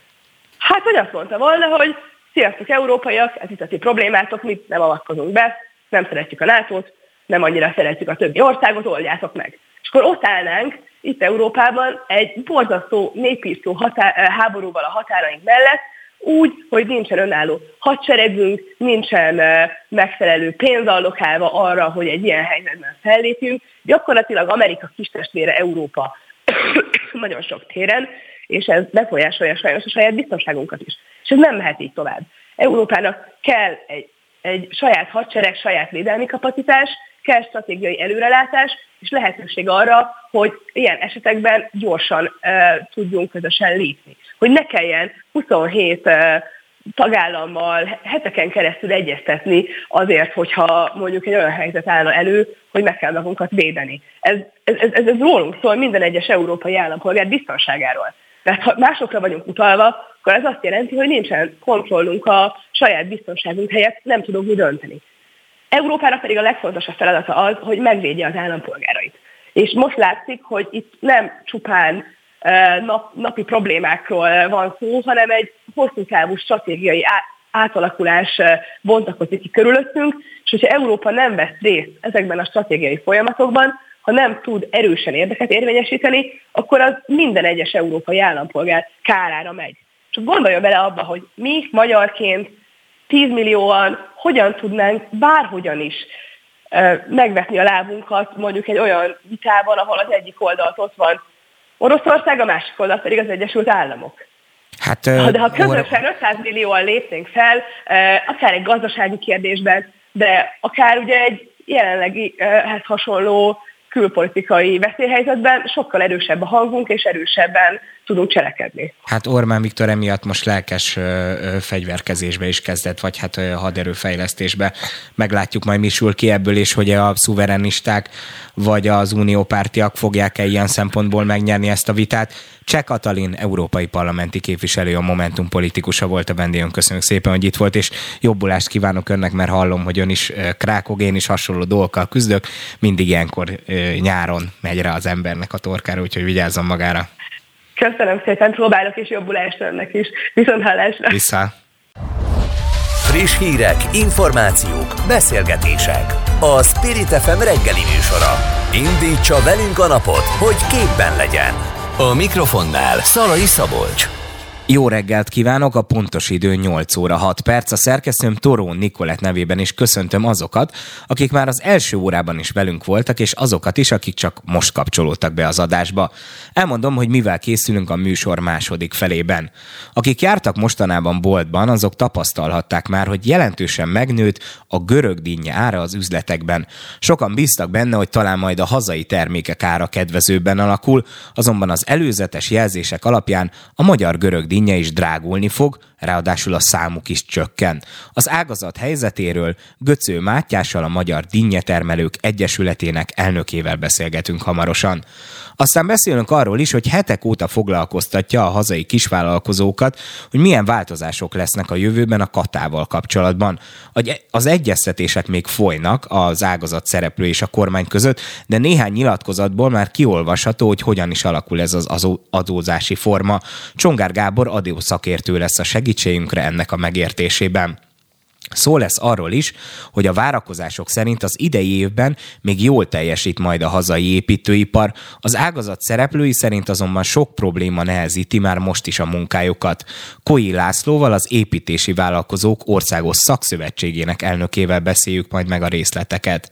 Slanger Mártonnal, a Republikon Intézet kutatójával pedig arról diskorálunk, hogy milyen szerepet játszott a média, illetve annak a különböző csatornái az idei választási kampányban. Az intézet ugyanis nemrégiben erről tartott egy konferenciát, az ott elhangzottakról interjúvolom majd meg. Az óra végén pedig szólítom majd Horváth Pétert, a Nemzeti Pedagógus Kar elnökét, a szakszervezeti vezető ugyanis hétfőn tárgyalt az oktatást is felügyelő belügyminiszterrel Pintér Sándorral. Az egyeztetés részleteiről ő mesél majd nekünk. Maradjanak belünk, pillanatokon belül folytatjuk. Spirit FM 92.9 A nagyváros hangja Kevesebb és drágább lesz idén a hazai görög dinnye az előzetes jelzések alapján. A termelési, szállítási és munkaerőköltségek megugrása mellett tovább nehezíti a termelők helyzetét, hogy a dinnye szezon sikere nagyban függ az időjárástól is. Az ágazat helyzetéről Göcő Mátyással, a Magyar Dinnyetermelők Egyesületének elnökével beszélgetünk. Jó reggelt kívánok! Jó reggelt kívánok! Hát ahhoz itt a felvezetésben is elmondtam, gyakorlatilag mindenki tapasztalhatta, aki járt az üzletekben az elmúlt ö, hetekben, napokban, hogy elképesztően megnőtt a görög dinnyének az ára, és ugye még nem a magyar termékek voltak azok, hanem a olasz, ö, ö, spanyol, meg az ilyen külföldről behozott termékek, de hát most azt prognosztizálják, hogy a magyar sem lesz olyan olcsó. Mi ennek az oka? Hát én azt, ö, ezt úgy mondanám, hogy nem beszélek elképesztően drága árakról. Ezek az árak, amelyekkel ugye a, a, az import görögdínje elindult Magyarországon, ezekre valójában ö, szükség van ahhoz, hogy a versenyképes termelés bármelyik országban is ö, fent tudjon maradni. Ugye hát ö, tudjuk azt, hogy az elmúlt évben, és ott az utolsó fél évben milyen jelentős drágulások mentek végbe, nem Magyarországon, hanem talán az egész világban. Hihetetlen, hogy hirtelen milyen anyaghiányokkal kell néha küzdeniük, ugye a termelés részvevőinek, és hogyha azt akarjuk, hogy továbbra is fennmaradjon a magyarországi versenyképes görögdínye termesztés, vagy akár a zöldség gyümölcs ágazat, akkor igenis ugye ezeket a termelői többletköltségeket ugye meg kell fizetni.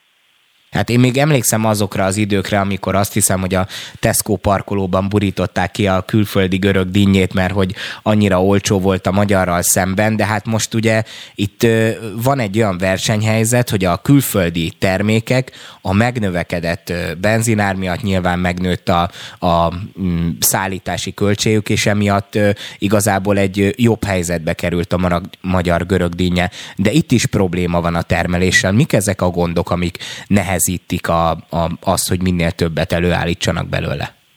Ugye mindenki emlékszik még arra az omonízus esetre, ö, ö, baloldali kormányunk idején volt az, amikor a, ugye a Tesco előtt borogatták a magyar görögdínyét. Hát én nagyon szeretném, hogyha nem jutnánk megint vissza ebbe a, a korba, és ö, az áruházláncok a megfelelő árversenyt alkalmaznák, nem a, a, az árletörő árversenyt, hanem azt az árversenyt, amelyben amíg a termelő boldogul.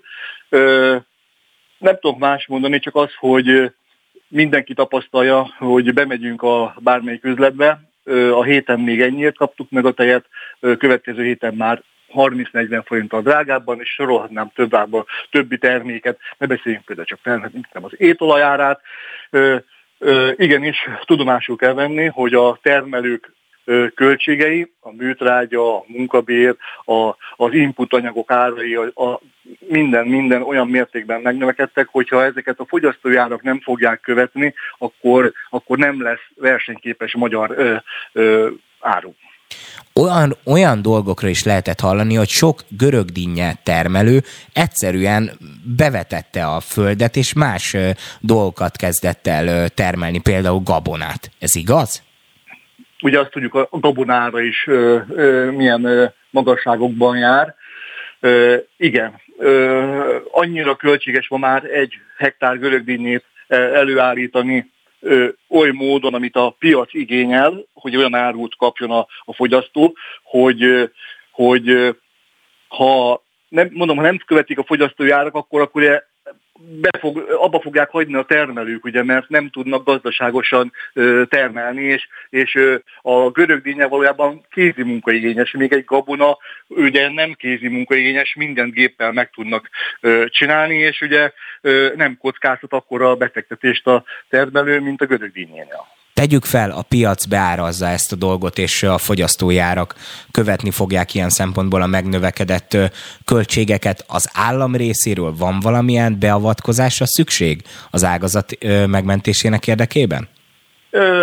Most még nem arról beszélek, hogy az ágazat tönkre menne és hatalmas baj, vannak bajok, de nem, hogyha ebbe az idejében az árak ezt tudják kompenzálni, akkor nem lesz baj, de hogyha véletlen ugye olyan fogyasztói árak alakulnak ki, amelyekkel a termelők nem boldogulnak, akkor, akkor olyan, olyan terület nagyság olyan szintre fog lecsökkenni, hogy nem leszünk képesek majd már kiszolgálni a, magyar fogyasztót, és akkor ugye eljön az az időszak, hogy majd importárult kell, hogy fogyasszon a magyar ember.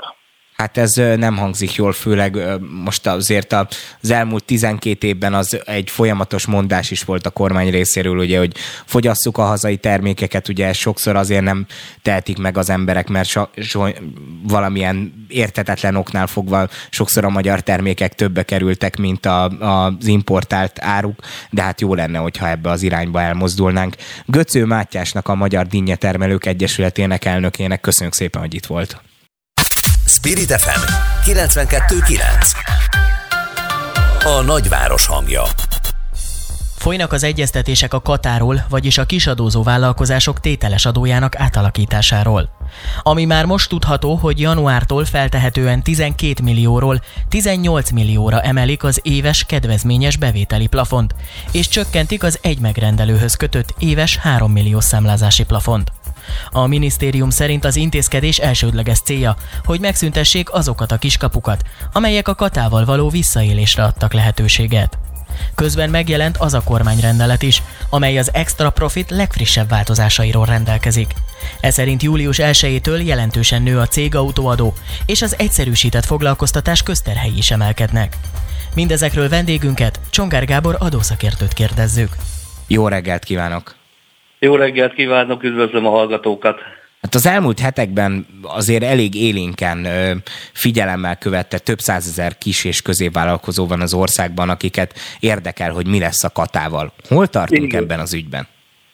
Hát ebben az ügyben még mindig ugye a különböző nyilatkozatokra tudunk hagyatkozni, amit ugye Varga Mihály miniszter úr, illetve Parra László, vagy éppen legutóbb az Ipartestületek Országos Szövetségének az elnökétől hallottunk kormányrendeleti törvényi szinten még nem jelentek meg ezek a változások, amik valóban 2023. január 1-től várhatók. Ha megengedi, egy nagyon rövid statisztikával kezdeném. A Központi Statisztikai Hivatalnak az oldalán megnéztem, hogy 2021 áprilisában összesen 1 millió 857 ezer vállalkozás volt nyilvántartva, itt gyakorlatilag az összes vállalkozási formát beleértjük, és létszám szerint nagyon érdekes adatok vannak, a nulla főt, vagy a, a, a foglalkoztatottakról adattal nem rendelkezőknek a száma 897 ezer volt, a, a létszám szerinti mikrovállalkozások, akik 1 és 9 fő között foglalkoztatnak, 921 ezeren voltak,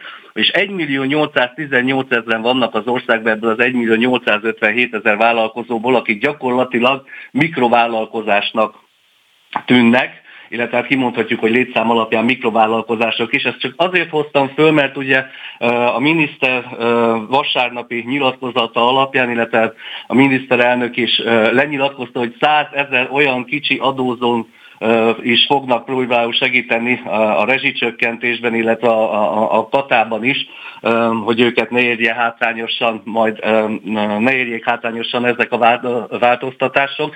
Az egyik első kérdésem az lenne, hogy mi alapján fogják ebből az 1 millió 800 ezer vállalkozóból majd kiválasztani azt a százezret, akin ők segíteni akarnak. Hát, ha most rossz indulatú lennék, akkor azt mondanám, hogy biztos van egy listájuk, hogy kik azok a vállalkozók, akik akarnak segíteni, és nem, de nem leszek ilyen rossz indulatú. Igen, Jó, igen. Beszéljünk, igen. A, beszéljünk a konkrétumokról, amiket lehet ugye tudni. Igen. Ugye eddig az volt, hogy 12 millió forintról 18 millióra emelik Így meg van. azt az összeget, amit egy ö, évben tulajdonképpen katásként be lehet számlázni. Ez miért, miért állt be ez a változás, miközben ugye ez a részét emelik, de azt a részét, hogy egy adott helyre hány millió forintig lehet Forintot számlázni, lehet. azt viszont csökkentik. Igen. Ugye ezek még csak valóban tervezettek, egy kicsit ellentmond a, annak az elképzelésnek, hogy ugye kifejezetten a lakosságot kiszolgáló, ahogy ők fogalmaznak, kis egzisztenciájú vállalkozóknak akarnak segíteni.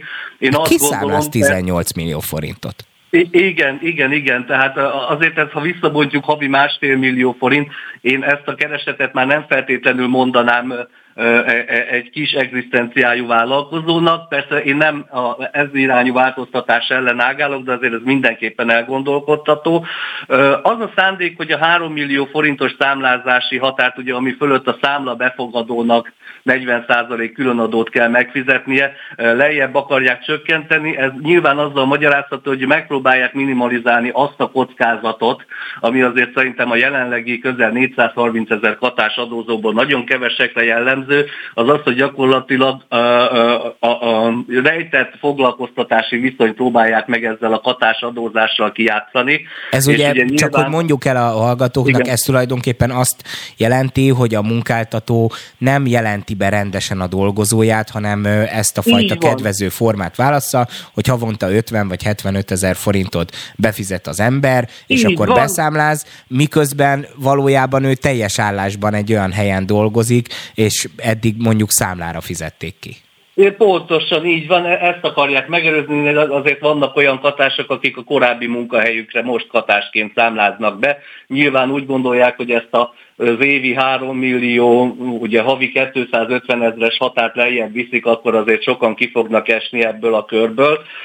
Én ezt egy valószínűbb irányvonalnak tartom, mint azt, hogy ugye a 12 milliót megemelik 18 millió forintra, mert uh, igazság szerint ezzel én azt gondolom, hogy illene emelni az alanyi adómentes keretet is, ugye amikor áfa nélkül számlázhatunk szintén 18 millió forintra.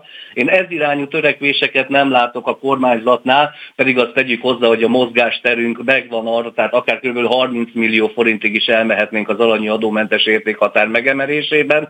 Én azt gondolom, hogy a, a tételes adót fogják megduplázni a jelenleginél, összhangba hozva ezzel azt, hogy ugye azért a minimálbérnek az emelkedése az nem követte le a tételes adó nagyságát, és vélhetően valahová a minimálbér közelébe akarják vinni a jelenleg 108 ezer forintos ellátási alapot. Ugye ez egy nagyon nagy problémája a katásoknak, hogy uh, uh, ugye teljes egy év szolgálati időt megkapják ők is az egy év katavállalkozás után, csak ugye az évi 50 ezer, vagy a havi 50 ezer forintos tételes adóval csak 108 ezer forintos az ellátási alapuk. Ezt én szerintem megpróbálják majd rendezni, vagy elkezdik presszionálni őket, mint általában mindenkit is kellene ugye az öngondoskodás irányába. Sajnos ö, már nagyon közel vagyunk, vagy már részben ki is futottunk a műsoridőből, de arról még mindenképp egy mondatban emlékezzünk meg, hogy most a céges autóknak az adózása is megváltozik. Itt mi a helyzet?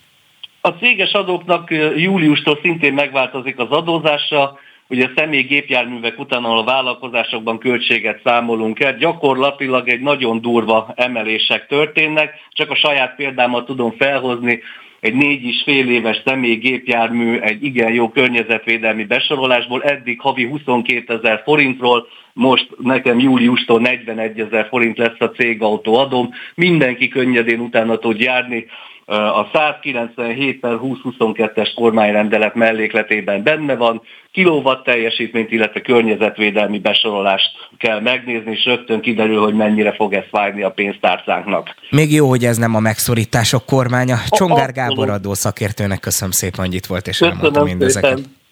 Spirit FM 92.9 A nagyváros hangja az építési vállalkozók országos szakszövetségének elnöke szerint az idei évben még jól fog teljesíteni az építőipar, ugyanakkor működésének hátterében sok a bizonytalanság és a feszültség. A gondot az építési termékek, az építőipari árak alakulása jelenti. Az Évosz javaslatot tett az árak kezelésének megoldására, melyet a közbeszerzési tanács el is fogadott.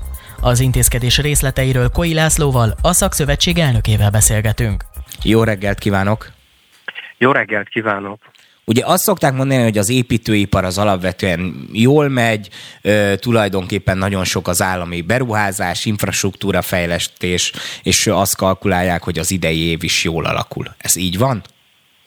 Igen, valójában nem szeretünk panaszkodni, de emögött a teljesítés mögött azért komoly feszültségek vannak, amit a kedves rádióhallgató megrendelőnk is tud, ismer, tehát hogy nehezebb a beszerzés, jóval drágább minden, továbbra sincs elegendő szakmunkás, ez bennünket legalább annyira sújt, mint a megrendelőnket. Ami nekem a személyes tapasztalatom volt, az az, hogy az árajánlatokat már nagyon rövid határidővel adják meg. Igen, hiszen mi is ugyanarról a piacról dolgozunk, mint a megrendelőnk, és nekünk sem tud tartósan biztos árat mondani az építőanyaggyártó vagy az építőanyagkereskedő. Ezért felemás a helyzet, mert hogy a saját építés szerelési szolgáltatásunknak az ára mennyi, azért azt a vállalkozó, ha tisztességes, egész évre meg tudja mondani, de hogy az építőanyagot mennyire tudja beszerezni, az ugye nem tőle függ, ezért az a korrekt, hogyha nem egy általány összeget mond, és utána koncsolog a pénzét, hanem tételesen elszámol az anyag árával a megrendelő felé. Van valamilyen kalkulációjuk arra vonatkozólag, hogy például a tavalyi évhez képest hogyan alakultak ezek az árak? Milyen mértékű a drágulás? Összességében persze ez torzít, mert nem ugyanolyan fajta építőanyag kell egy családi házhoz vagy egy kórházhoz, de összességében a múlt év elejéhez képest mondjuk a lakásépítés, lakásfelújításnál egy négyzetméternek a bekerülési költsége az körülbelül 18%-kal magasabb, mint a múlt év elején volt. Nagyon-nagyon szóródnak a konkrét építési termékek árváltozásai a 10%-tól a 150%-ig. Ugye Orbán Viktor miniszterelnök arról beszélt, hogy hát ezekben a vészterhes időkben azért persze nagyon kerüli azt, hogy megszorítás, de hogy mégiscsak az államnak magán kell kezdeni azt, hogy meghúzza a nadrágszíjat, és emiatt bizonyos nagy állami beruházások, infrastruktúra fejlesztések, azok átütemeződtek, későbbre halasztottak. Ez hogyan érinti az ágazatot? Ez a nadrágszíj húzás ebben az évben egy 500 milliárd forint nagyságrendű állami építési beruházásnak a későbbre való halasztását jelenti, és ezeknek a jövő évre való kihatása, illetve újabb meghúzások a jövő évre várhatóan a számításaink szerint figyelve a nyilatkozatokat további 800 milliárd forintot jelent, tehát 2022 és 2023-ban 1100-1200 milliárd forintos állami megrendelés az, ami későbbre csúszik, nem lesz itt a szerződéseinkben. Az árváltozás mellett problémaként nevezték meg azt is, hogy azért munkaerő hiányjal is küzdenek meg, hogy maga az egész szerkezete az építőiparnak nem a legszerencsésebb, mert nagyon széttördelt, sok a kisvállalkozó, aki csak néhány embert foglalkoztat, kis brigádok vannak, nem nagyobb cégekbe szerveződnek. Hogyan lehet feloldani ezeket a problémákat? Rendkívül nehéz kérdés és időigényes is, tehát mint gomba az esőbe szaporodunk, jelenleg már 138 ezer vállalkozás van az építőiparban, beleértve az önfoglalkozókat és az egyéni vállalkozókat, és dinamikusan az egyéni vállalkozóknak, önfoglalkoztatóknak a száma növekedett. Én azt gondolom, hogy az év vége felé ellentétes folyamat lesz, ugyanis amikor sok a munka, akkor nagyon sok szakember, jó mester azt gondolja, hogy nem kell neki a főnök, a munkát egyedül is meg tudja szerezni, kiváltja a vállalkozó igazolványt, ettől ő nem lesz jó vállalkozó, csak kiváló szakember marad továbbra is, de most, most benne vagyunk egy ilyen jelenségben. Hát lehet, hogy sok a jó szakember, de én hónapok óta nem találok bádogos, tehát ilyen szempontból ö, vannak problémák a rendszerbe. Ö, és tulajdonképpen az állam részéről szükség van bármilyen fajta beavatkozásba az ágazat érdekében, amit mindenképp meg kell lépni azért, hogy egy kicsit jobb legyen a helyzet?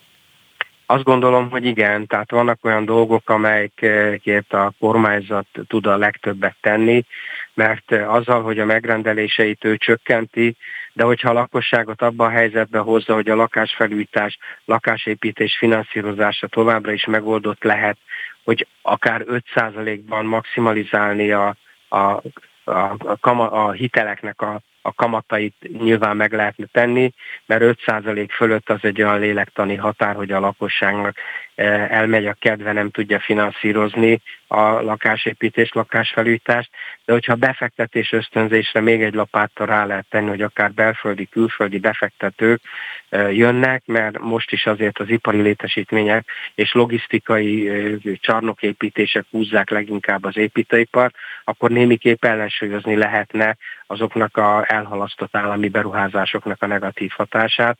Az egy rendkívül nehéz dolog a mi szakmánkban is, hogy egyik évben 25%-kal teljesítsünk többet, és legyünk szívesek a következő évben 15%-kal kevesebbet. Tehát ezt erőforrással, munkaerővel, szaktudással követni nagyon nehéz. Hát így nehéz kalkulálni, igen. Koi Lászlónak az Építési Vállalkozók Országos Szakszövetségének elnökének köszönjük szépen, hogy itt volt és elmondta mindezeket. Köszönöm szépen a lehetőséget. Friss hírek, információk, beszélgetések. A Spirit FM reggeli műsora. Indítsa velünk a napot, hogy képben legyen. A mikrofonnál Szalai Szabolcs. Mekkora szerepet játszott a média, illetve annak különböző csatornái a 2022-es választási kampányban és a választási eredmények alakulásában? Erről is szólt a Republikon Intézet nemrégiben tartott konferenciája. A média helyzetéről, a közösségi oldalak szerepéről, illetve arról, hogy hogyan használja a politika a különböző közösségi felületeket céljai eléréséhez. Slanger Mártont, a Republikon Intézet kutatóját kérdezzük. Jó reggelt kívánok! Jó reggelt, jó reggelt, köszöntöm a hallgatókat! Nemrégiben tartottak egy konferenciát, ahol szóba került a médiának a helyzete. Egy kicsit visszahallom magamat, esetleg le tudja halkítani? Persze, már is. Köszönöm szépen. Így már jobb lesz. Igen, igen, most már tökéletes, Jó, köszönöm. Rendben. Ugye nemrégiben tartottak egy konferenciát, amit a Republikon Intézet szervezett, és itt arról beszéltek, hogy a média és azon belül is a különböző csatornái milyen szerepet játszottak az idei választási kampányban. Milyen megállapításokra jutottak? Igen, um, nagyon érdekes konferencia volt, több minden is elhangzott, mert egyfelől különböző elemzők, elemzőket is meghívtunk, illetve volt egy újságírói blokk is, meg én is tartottam egy, egy kis kedvcsinálót, ha úgy tetszik, a számukra elérhető adatokból. Azért az első dolog, ami egyértelműen látszott, az az, hogy a kutatók körében sincs konszenzus, és ezt nem azért mondom, mert hogy jobboldali és baloldali kutatók is voltak, mert hogy ők nyilván vitába keveredtek, de nincsen konszenzus azzal kapcsolatban, hogy számszerűen mégis mekkora szerepe volt a médiának a, a választási eredményekkel kapcsolatban. Az biztos, hogy nagyon sok, nagyon sok minden elhangzik, hogy mind ment a választás. Ugye főleg ellenzéki oldalon próbálják megfejteni ezeket a dolgokat, és itt elhangzik, hogy az egységben Magyarország konfliktusai, vagy a hatalmas forráskülönbségek, a háború, a jobbik, a média túlsó, és tulajdonképpen a média túlsó az ezeknek az okoknak az egyiket, nem biztos, hogy nem kizárólagos oka, és az, hogy konkrétan a választási verességben, vagy a Fidesz győzelmében mekkora százalékos része volt a média túlsónak, azt nagyon nehéz megmondani. Igen, csak ugye pont, amit ön is mondott, hogy az ellenzéki oldalról azért nagyon sokszor ez érvként hangzik el, hogy tulajdonképpen nagyon lejt a másik oldalnak, az ő üzeneteik jóval nagyobb mértékben jutnak el, nekünk nagyon kevés médiumunk van, ahol megszólalhatunk, stb. De hát ugye azért sokszor kritikaként hangzik el az is, hogy valóban a Fidesznek nagyon sok médiuma van, de hát van üzenete is, amit elmond a választópolgároknak. Ilyen szempontból azért az ellenzék ellenzéki oldalon ezzel voltak problémák? Igen, ez nagyon fontos, és tényleg ebben talán egyetértés volt a szakértők között is, hogy az ellenzéknek volt egy, egy ilyen közlési deficite, nem nagyon sikerült megtalálniuk a, az üzenetet, de emellett az is igaz, hogy tényleg a csatornát sem feltétlenül találták meg. Ugye attól függően, hogy mit nézünk, hogy mert hogy milyen médiumot, vagy milyen módszeren nézünk, lehet azt mondani, hogy tehát például, ahogy Boros Bánk Levente is elmondta nálunk, hogy tulajdonképpen kiegyenlített viszonyok, erőviszonyok vannak a médiában, de egy másik szempontból pedig azt is mondhatnánk, hogy nagyon nincs kiegyenlített, vagy nincsenek kiegyenlített viszonyok. Nekem erről az egyik kedvenc tanmesém az pont a közösségi médiával kapcsolatos, hogy talán többen emlékszünk rá, amikor a évi 130 milliárdból finanszírozott köztévén, amin ugye csupa közszolgálati objektív információ hangzik el. Deák Dániel kérdezték arról, hogy mit gondol arról, hogy Márkizaj Péter, hogy a 6 plusz egy párt közös miniszterelnök jelöltje, már 50 millió forintot elköltött Facebook hirdetésekre, úgyhogy egyébként maga Deák Dániel, aki nem egy miniszterelnök jelölt, hanem egy véleményvezér, egy a sokból, vagy vélemény középvezető, hogy én szeretem hívni, ő önmagában 200 nem tudom hány milliót elköltött már, tehát itt azért látszik, hogy mégiscsak van egy erőforrás különbség.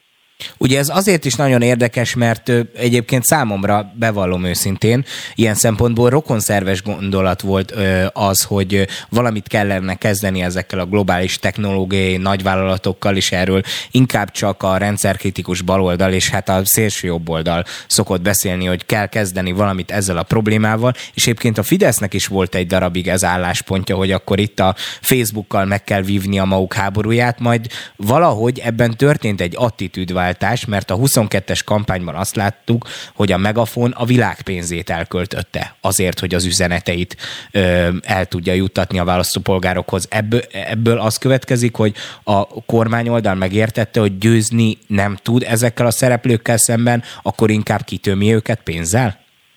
Igen, ez nagyon-nagyon fontos, mert tényleg a, a Fidesz beletanult ez alatt a választás alatt ebbe az új médiumba, ebbe az új hírközlési formába, és valóban korábban ők mondták, hogy ezt szeretnék szabályozni, mert mégiscsak a Facebook az egy kvázi független piaci alapon működő közösségi média, ami nyilván a, a Fidesz zavarja, hogy ez e felett nincs kontroll, és hát valamit tenni kell, de ugye aztán ők is rájöttek erre, hogy, hogy hogyha valami piaci alapon működik, akkor azt ők le tudják uralni, és így is történt. Hát ugye csak a megafonra, nem tudom, ugye cikkeket lehet olvasni, hogy, csak a megafon egy milliárdot költött, hogy akkor a minden másra együtt a fidesz a Magyarország kormány még egy milliárd, és hogy az ellenzék is elköltött elvileg 400 milliót, de ugye olyan szint, nem tudom, hogy hogy működik az algoritmus, ugye, de olyan szintű tarolás volt ez a Fidesz közeli kampány, hogy tulajdonképpen ez a maga 400 milliós um, ellenzéki költése, vagy nem is tudom, hogy összesen végül mennyi költése. Például hozzám személy szerint volt olyan, amiről utólag olvastam, hogy elvileg erre 200 milliót költött az ellenzék, és hozzám, mint elvileg inkább ellenzék felé tendáló szavazót, ez egyáltalán nem jutott el cserébe, ugye a megafon, az meg mindig eljutott hozzám is, éppen ezért ez az első, ami eszembe jut, amikor egy ilyen témáról beszélek, mert annyit hallottam.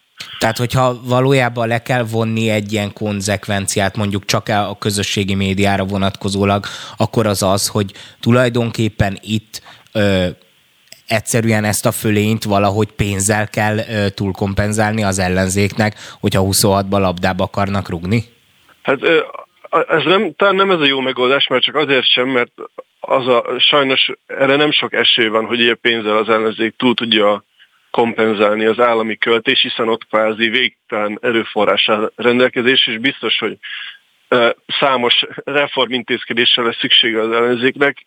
Közte az, amit említettünk, hogy ugye az üzenetüket egy kicsit jobban megtalálni, és nem hiszem, hogy azzal kellene foglalkozniuk, hogy megpróbálják a Fidesz költéseivel felvenni a versenyt, mert azt hiszem, hogy ez nem, egy, nem lehetséges, hanem inkább más taktikai váltásra van szükség. Közben meg az történik, hogy ugye itt lehetett olvasni a hírekben, hogy például a jobbik körüli médiumoknál leépítések vannak, történtek ilyenek egyébként a másik oldalon is, ö, áramvonalasítják a, a kesmát. Milyen helyzet fog itt kialakulni? Most már tényleg csak néhány másodpercünk van, de hogy ha el kell képzelni ezt a dolgot, akkor ö, ö, hogyan alakulhatnak át ezek az előviszonyok? Azért tényleg a Fidesz ö, médiáját eddig ö, hát nyilván lehetett locsolni állami forrásokkal, mert a, úgy tekintettek rá, hogy most az a legfőbb cél, hogy meg kell nyerni a választásokat. Most megnyerték a választásokat, de nagyon nehéz gazdasági helyzet van. Igen, hát látható, hogy betöltötte egy-egy médium, például a Pesti TV meg hasonlók a funkciót, és van áramvonalasítás, ez egy nagyon jó kifejezés, de azt nem gondolom, hogy az erőviszonyok változni fognak, és abban is biztos vagyok, hogyha megint harchelyzet áll elő, ilyen Orbán Viktori retorikával élve, akkor megint fel fognak bukkanni újabb médiumok, újabb támogatási formák, tehát ebben nem kételkedem. Slanger Mártonnak, a Republikon Intézet kutatójának köszönjük szépen, hogy itt volt, és elmondta mindezeket. Köszönöm szépen, viszont. Spirit FM 92.9 A nagyváros hangja a választás óta először tárgyalt Pintér Sándor belügyminiszter és Horváth Péter a Nemzeti Pedagógus Karelnöke.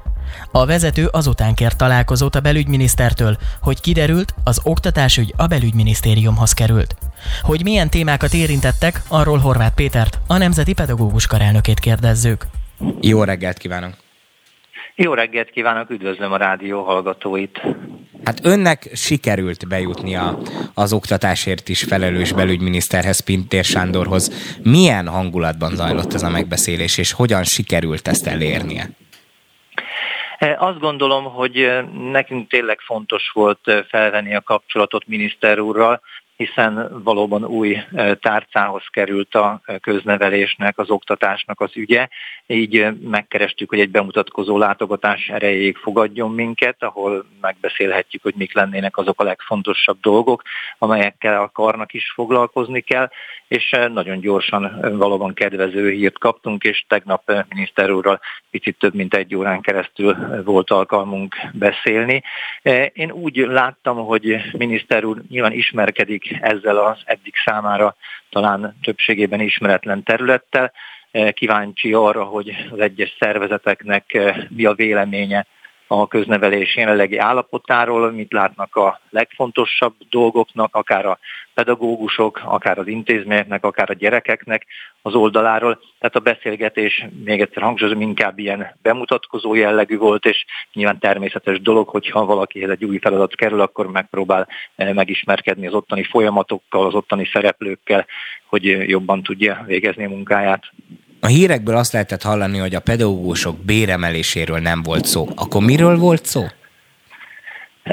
Az utóbbi időszakban a köznevelés, az oktatással, az iskolákkal, óvodákkal kapcsolatban tulajdonképpen szinte egyetlen téma kering a médiában, egyetlen téma körül fornak tulajdonképpen az indulatok hozzáteszem, hogy sokszor jogosan, e, ez pedig a pedagógusok bére, ami nyilván sok mindenre hatással van.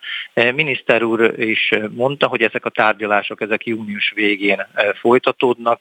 Maruzsa Zoltán köznevelését felelős államtitkár, illetve a szakszeretek között, hiszen a bér és a foglalkoztás kérdésében elsősorban a szakszeretek azok az érdekegyeztetésért felelősek, és akik ezeket a tárgyalásokat folytatják. A béren kívül azt gondolom, hogy azért azok a dolgok, amelyek meghatározzák az iskoláknak a munkáját, azok is legalább ilyen fontosak, még hogyha nem is ilyen látványos dolgok, de a jövő mégiscsak azon múlik, hogy mi a tartalma az oktatásnak, hogyan tudjuk a gyerekeket megismertetni önmagukkal is leginkább, hogy tudják, hogy mik van a legtehetségesebbek, hiszen azt gondolom mindannyian valljuk azt, hogy minden diáknak van valamiféle tehetsége, és jó lenne, ha az oktatásban többet tudnánk koncentrálni arra, hogy valóban ez a tehetség ez minél több támogatást is kapjon. Tehát inkább azokról az iskolai folyamatokról eh, beszélgettünk, hogy ezekkel mit lehetne tenni. De ez azért van, mert a béremelésről hallani sem akarnak. Hát azért tényleg én megértem, hogy nagyon sok mindent szerkezetileg is, meg tartalmilag is változtatni, meg fejleszteni kell folyamatosan azért, hogy minőségi versenyképes oktatás legyen, de hát azért egy kezdő pedagógus 167 ezer forint nettót visz haza. Ez bármelyik ö, ö, szupermarketnek a bolti eladója ennek a kétszeresét, háromszorosát hazaviszi. Ebből Budapesten egy albéletet lehet bérelni, és pont éjjel lehet halni belőle.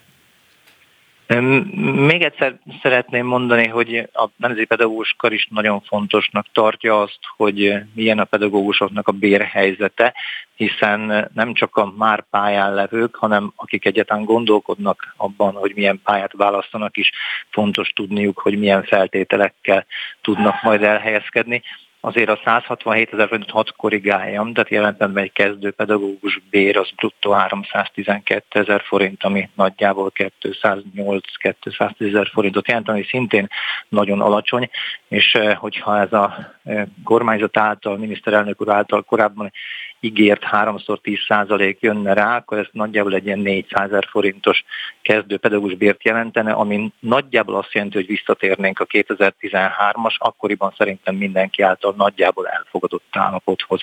Tehát én nagyon szeretném, ha ez megvalósulna, de ha mindig csak erről beszélünk, akkor azért valljuk be, hogy eh, egyetlen munkahelyen, főleg pedagógusoknál a szülőket, a diákokat Eh, nyilván az nagyon érdekli, hogy milyen pedagógusok eh, foglalkoznak a gyerekekkel.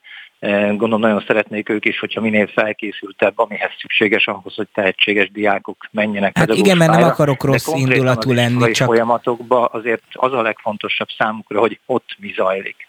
E, ebben tökéletesen igaza van, csak ugye van egy olyan általános vélekedés, és tényleg nem akarok rossz indulatú lenni ezzel kapcsolatban, de hogy azért sokszor azért nem a legjobb képességű emberek mennek már tanároknak, mert azok, akik ö, egyébként elhivatottak lennének a szakma iránt, és értenek is hozzá, azok mondjuk ö, nem ezt a pályát válasszák egzisztenciális okokból, de igaza van abban, hogy nem csak a bérkérdésről van szó. Beszéljünk még egy kicsit arról, hogy a 2021-es évben ugye készült egy országos kompetencia felmérés, amelynek megvannak az eredményei. Ez minden évben a 6., 8. és 10. évfolyamos tanulók szövegért értési és matematikai kompetenciáit, képességeit vizsgálja. Ön hogyan értékeli az eredményeket? Mivel tegnap én tárgyaltam, és aztán utána elég sok megkeresést kaptam, én magát az összefoglaló jelentést még nem láttam, és az is igaz, hogy általában nagyon kíváncsi vagyok a saját iskolám eredményére. Úgyhogy ezt megnéztem, nagyon büszke és jó érzéssel mondhatom, hogy tényleg nem érzékelhető olyan típusú visszaesés, ugye csak a hírekben hallottam, hogy a tizedik és a nyolcadik évfolyamon nagyjából az országos eredmények hasonlóak, és a hatodik évfolyamon van talán matematikából némi visszaesés. Ez szerintem logikailag magyarázható is, hiszen a kisebbeknél, ezt mi is számtalanszor elmondtuk, sokkal kevésbé volt értelmezhető a digitális oktatás, sokkal kevésbé tudnak nyilván a gyerekek önállóan tanulni, felkészülni, sokkal több segítséget kell adni az iskolának ahhoz, hogy az ő képességeik is fejlődjenek. Úgyhogy e, igazából a mély elemzést én a kompetenciamérésről nem tudok mondani. Visszatérünk rá majd akkor egy következő időpontban. Horváth Péternek a Nemzeti Pedagógus Karelnökének köszönjük szépen, hogy itt volt, és akkor figyelemmel fogjuk követni e, ezeket a tárgyalási folyamatokat. Hogyha jól értettem, akkor azt mondta, hogy ezek még folytatódnak a belügyminiszterrel. Így van, illetve hát nyilván a kijelölt munkatársakkal. Köszönjük szépen, és további szép napot önnek! Köszönöm szépen. Böngésző. Mivel foglalkoznak a vezető internetes portálok? Hogyan találnak egyes híreket? Mire kattintanak a legtöbben? Böngésző. A Spirit FM reggeli műsorának online lapszemléje. Címlapsztorik, értekezések, izgalmas információk. Böngésző. És akkor itt az adás vége felé megnézzük, hogy addig, ameddig mi itt ö, beszélgettünk, ö, interjúkat készítettünk, önök pedig hallgattak minket, addig mi történt az interneten. Most már itt ül velem szemben a stúdióban Toró Nikolett szerkesztő. Jó reggelt kívánok, szia! Jó reggelt mindenkinek, szia Szabolcs! Na mi van az interneten? Egy érdekes cikket közölt a 24.hu, elég tanulságos. Ez arról szól, hogy nem lesz ellenzéki jelölt a keszthelyi polgármester választáson. Az időközén csak a Fideszes Manninger Jenő fog indulni, szóval ha egy szavazatot kap, akkor már ő lesz a polgármester. Beszédes. Az, Manninger az elmúlt húsz évben a Keszthelyi térség országgyűlési képviselője is volt egyébként. Hát lehet, hogy nagyon jó, és azért nem akarnak ellene állítani senkit, csak nincs arcuk beállni mögé. Hát megkérdezte a 24.hu a helyi ellenzéki képviselőket, politikusokat, hogy hát miért nem indulnak, és például Molnár Tibor azt válaszolta, hogy az előző választás óta sokat változott helyzet, és az ellenzéket amiket semmibe vették az előző ciklusban, a helyi médiára is hivatkoztak, hogy a fideszesek folyamatosan gyalázzák az ellenzéket a helyi médiában, emlegettek feudális rendszert, hogy a Fidesz a helyi intézményvezetők saját káderei és független és függőségi viszonyban voltak, szóval, hogy ilyen érveket hoztak fel a, a, az indulás ellen. És még egy érdekes, nekem ez elég beszédes, megkérdezték, hogy a DK-s Kovács Viktóriát is, aki kezd helyen az időközén a 8 számú egyéni választókerületben is indul, hogy, hogy mit gondol erről a kérdésről, és ő azt mondta, hogy idézem, értelmetlen, tehetséges, jószándékú embereket kitenni annak a mocskolódásnak, amit a fideszesektől kap az ember egy kampányban. De egy politikus... Hát, jó, hát akkor le lehet vonulni tehát, a pályáról tehát, igazából. Köszi. Nem, nem értem. Tehát, hogy, lehet a magyar állam kincstárnak visszautalni akkor az állami támogatást. És a DK Békás Kovács Viktória azt nem tartja rossz üzenetnek a szavazóik felé, hogy nem indul senki Maningerrel szemben, mert azt mondja, hogy nem lehet fejjel a falnak menni, most fel kell építeni embereket a következő választásra. Hát, hát idáig, idáig nem tudták, hogy itt fog követ, következni ez az időközi választás? Vagy? Hát meg az, hogy, a, nem az, hogy egy választási kampányban az embert most, most nem. szóval... ez, ez, a politika része, tehát én nem Sajnos igen, igen meg hát tehát... szóval ennek a játéknak évezredes szabályai vannak, amit el, el kell fogadni, tehát ez, ez ilyen. Adjuk, megkapjuk is a pofonokat. Abszolút, abszolút. Ami még érdekes, hogy a népszavazási kezdeményezés indult a hetedik kerületben arról, hogy hasonlóan a többi belső kerülethez lehessen-e parkolóhelyeket vendéglátóteraszként használni. Erzsébet városban jelenleg ezt tiltja egy rendelet. A, kedvez, a kezdeményezést koordináló szabad bistrónak 30 nap alatt kell összegyűjtenie körülbelül 6000 aláírást. Hát ez egy régi vita még Erzsébet városban, a kerületi teraszvita 2021 tavaszán kezdődött. Hát egyébként nemrég készült egy felmérés, hogy Erzsébet városban a, a lakosság többsége szeretné csökkenteni a forgalmat, több szabad területet szeretnének a gyalogosoknak, több zöld területet, szóval úgy tűnik, hogy, hogy ez sikerülhet a szabad bistrónak. Hát igen, csak hogy szóval hova teszik az emberek az autó.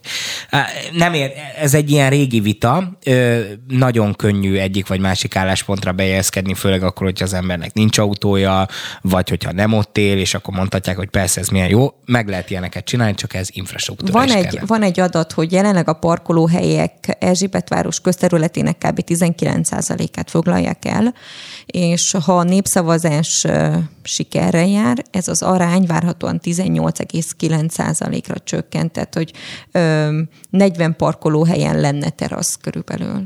Ja, az mondjuk azt tényleg nem egy számottevő dolog. Jó, mit találtál körülbelül, még? Körülbelül erről van szó. Még lehetett olvasni arról is, hogy az extra profitadó negatív hatásaitól tartanak a budapesti repülőtéren. Azt mondják, hogy lehet, hogy visszaveti majd a, az ide érkező utasok számát. Sztrájk, tumultus, járatörlés, szinte mindennapossá váltak a felfordulások egyébként a nyugat-európai repülőtereken. Budapest egyelőre tartja magát, és ugyan nincs káosz, a repülőtér üzemeltetői azért tartanak az extra profitadó hatás, negatív hatásaitól. Sztrájk nem lesz itt, egyelőre úgy tudni, hogy, hogy itt már a a budapesti dolgozók már túl vannak a fizetésemelésen is. Én nem akarok senkit megbántani, de nekem ez a, re, ez a repülőgépes, ez nagy beakadásom. Miközben megértem, hogy valaki dühít az, hogy esetleg ennek a terheit azt visszaróják az utazó közönségre, de azért bocsánat, tehát akkor, amikor én mondjuk Miskolcra több pénzért megyek el a magyar államvasutakon keresztül, és direkt államvasutak helyett államvasutaknak hívtam őket, tehát azon eh, tömegközlekedve több pénzért megyek el, mint amennyiért mondjuk Kairóból, vagy Isten tudja honnan ide repülnek Budapestre a turisták, tehát azért ezt egy kicsit temes cégesnek tartom, hogy ez valakit az a pár ezer forint földhöz vág, de hát oké, okay, mindegy, ez van. Tök jó dolgokat találtál az interneten, önök pedig ö, tartsák meg továbbra is jó szokásukat, hallgassák a Spirit FM-et, utánunk következik a Bistro, az is nagyon jó lesz, vagy hát reméljük még jobb lesz, mint amit én műveltem itt. Köszönöm szépen, hogy itt voltak.